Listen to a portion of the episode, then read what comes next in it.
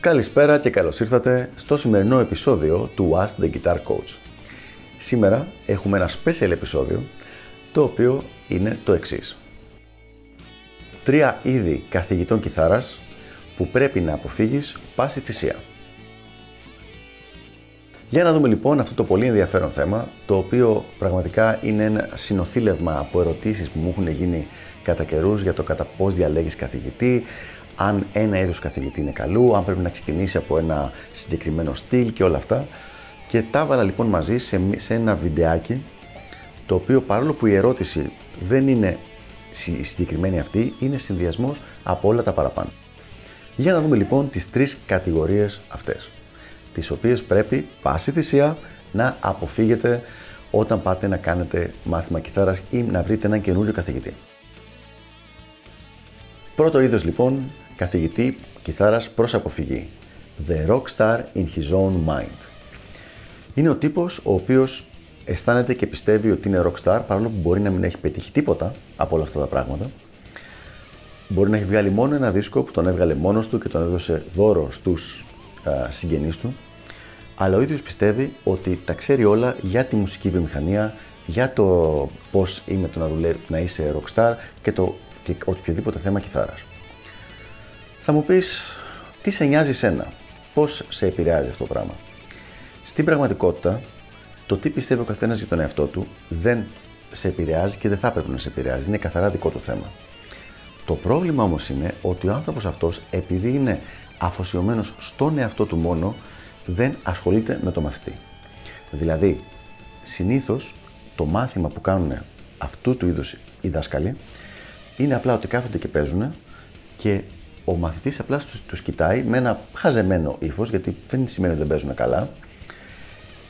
Και απλά του λένε ότι θα βελτιωθείς απλά βλέποντας και με τον άσο κοντά μου. Δεν υπάρχει ανάλυση του παίξήματος, δεν υπάρχει επεξήγηση ή είναι πάρα πολύ ε, χαμηλού επίπεδου.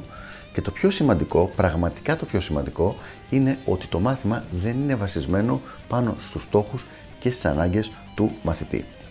Δηλαδή στην πραγματικότητα δεν είναι ένα μάθημα, είναι σαν ο δάσκαλος αυτός να κάνει ένα live performance με πάνω από backing tracks και ο, ο, καθη, ο ο μαθητής απλά να κάθεται εκεί και να τον βλέπει. Όταν λοιπόν γνωρίσετε κάποιον τέτοιο καθηγητή, εγώ θα έλεγα, όπως έλεγαν παλιά στο χωριό μου, μακριά και αλάργα. Αν παίξει live κάπου, και σας αρέσει το παίξιμό του και είναι καλός κιθαρίστας, ναι, σίγουρα να πάτε να τον ακούσετε, να υποστηρίξετε την πάντα του και όλα αυτά. Και μπορεί να είναι και ένας πολύ καλός μουσικός. Σίγουρα όμως δεν είναι καλός καθηγητής. Και πραγματικά προσπαθείτε να αποφύγετε, γιατί δεν θα μπορέσει να σας βοηθήσει να προχωρήσετε. Και πάμε στο δεύτερο είδος ε, δασκάλου προς αποφυγή. Το δεύτερο είδος λοιπόν είναι το κλασικό όλα τα σφάζω, όλα τα μαχαιρώνω είναι κάτι το οποίο το βλέπουμε πάρα πάρα πολύ συχνά σε ε, λίγο πιο επαρχιακές πόλεις όπου υπάρχει κάποιος κιθαρίστας ο οποίος δηλώνει ότι τα παίζει όλα τα είδη, τα ξέρει όλα τα είδη, μπορεί να διδάξει όλα τα είδη εξίσου καλά και σε πολύ ψηλό επίπεδο. Και μάλιστα έχουμε και κάποιες παραλλαγές τις οποίες θα τις αναφέρω και παρακάτω. Αυτό το πράγμα είναι κάτι το οποίο πραγματικά θα έπρεπε να, πάλι να το αποφύγετε. Ε, ο κάθε καθηγητής έχει ένα τομέα, maximum δύο, στους οποίους είναι πραγματικά καλός και μπορεί να βοηθήσει έναν μαθητή να προχωρήσει μέχρι σε ένα υψηλό επίπεδο. Στη δική μας περίπτωση είναι το rock και τα παρακλάδια του και η flamenco κιθάρα. Ναι, σίγουρα μπορώ να πω και πέντε πράγματα για την κλασική κιθάρα, σίγουρα μπορώ να πω και πέντε πράγματα για την jazz κιθάρα, αλλά τα ουσιαστικά, τα δύο δυνατά στυλ, τα οποία είναι αυτά τα οποία έχω σπουδάσει και έχω και πτυχία μου και έχω και πάρα πολλά χρόνια εμπειρίας, είναι αυτά τα δύο. Όταν κάποιος λέει μπορώ να σε μάθω και ακουστική και κλασική και φλαμέγκο, και το φλαμέγκο το έχω, ε, και παραδοσιακό blues και metal και jazz και fusion, κάτι δεν πάει καλά. Είναι κάτι πάρα πάρα πολύ. Πραγματικά δεν το έχουμε δει ποτέ να γίνεται. Υπάρχουν κάποιοι άνθρωποι που μπορούν να παίξουν πολλά διαφορετικά στυλ, αλλά ακόμα και αυτοί το να μπορέσουν να τα διδάξουν είναι κάτι πολύ σπάνιο. Επίσης, μία παραλλαγή η οποία κάνει πολύ μεγαλύτερη ζημιά από τη συγκεκριμένη κατηγορία, αλλά ανήκει στην ίδια κατηγορία, είναι η εξής. Όταν κάποιος πάει να μάθει κιθάρα, είναι ένα παλικάράκι ας πούμε, που είναι για παράδειγμα στην Πάτρα και θέλει να πάει να μάθει rock metal κιθάρα και πάει στον καθηγητή αυτόν και του λέει αυτός, ωραία, για να μάθεις αυτό το είδος, πρώτα πρέπει να μάθεις ακουστική. Δεν στο εξηγεί καθόλου. Λέει ότι από εκεί ξεκινάνε όλα. Να μάθεις πρώτο 5-10 τραγουδάκια εκεί. Μετά θα προχωρήσουμε σε κλασικό ροκ. Μετά θα προχωρήσουμε σε blues, ας πούμε. Και μετά κάποια στιγμή θα μπούμε στο metal. Αυτό το πράγμα, όπως έχουν πει και σε προηγούμενα βίντεο, δεν ισχύει. Όποιο είδος μουσικής θες να μάθεις, θα πας σε έναν καθηγητή που διδάσκει το συγκεκριμένο είδος μουσικής.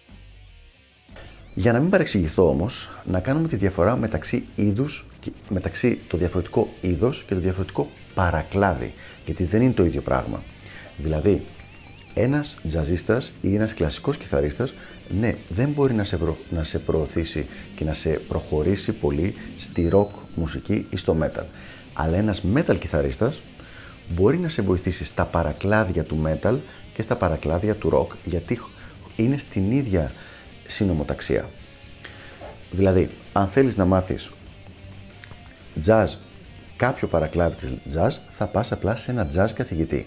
Δεν είναι ανάγκη ντε και καλά να βρεις κάποιον ο οποίος να διδάσκει και να ειδικεύεται στο συγκεκριμένο παρακλάδι της jazz και αντίστοιχα της rock ή της metal. Αυτή λοιπόν είναι η δεύτερη κατηγορία που πρέπει να αποφεύγετε και πάμε λοιπόν στην τρίτη κατηγορία που μερικές φορές έχει και τη μεγαλύτερη πλάκα. Η τρίτη λοιπόν κατηγορία έχει συνήθως δύο παρακλάδια.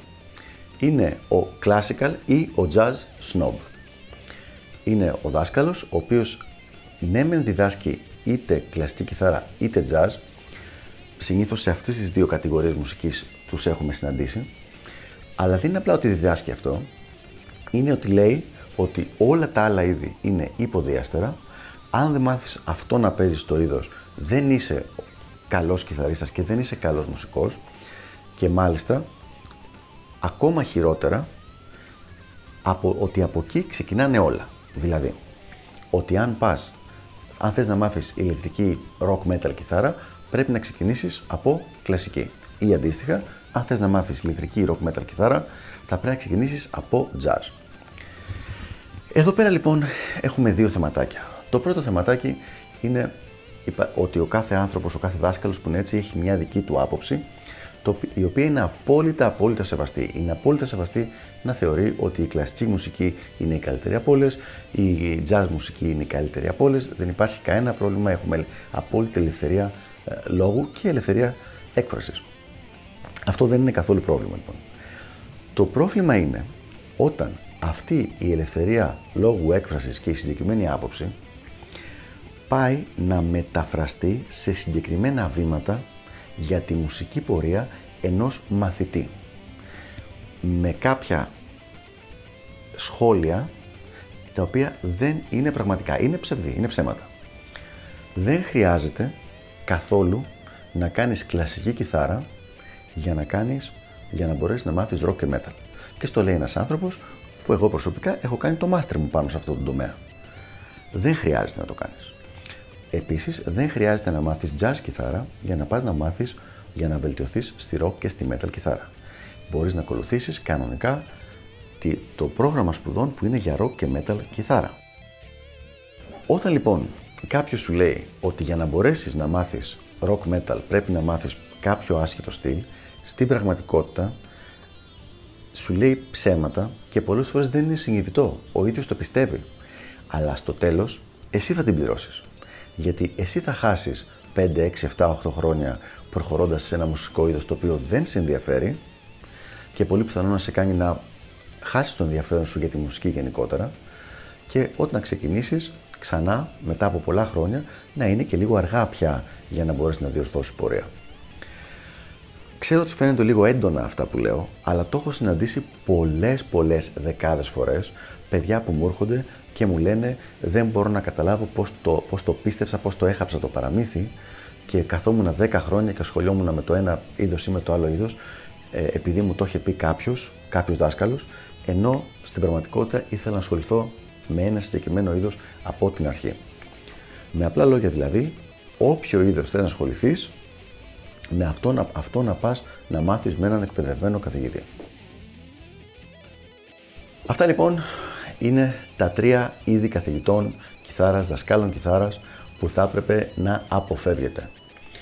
Όταν αρχίσετε να ακούσετε κάποιο από, τα, από τις στάνταρ ατάκες, τις στάνταρ εκφράσεις που ανέφερα τώρα σε αυτό το βιντεάκι, εγώ θα πρότεινα να πείτε ευγενικά ευχαριστώ πολύ για το χρόνο σας και να φύγετε και να ψάξετε να βρείτε κάποιον άνθρωπο που πραγματικά να μπορεί να σας βοηθήσει σε αυτό που θέλετε να κάνετε. Αυτά λοιπόν για το συγκεκριμένο θέμα. Ελπίζω να βοήθησα και τα λέμε στο επόμενο επεισόδιο του Ask the Guitar Coach. Γεια χαρά!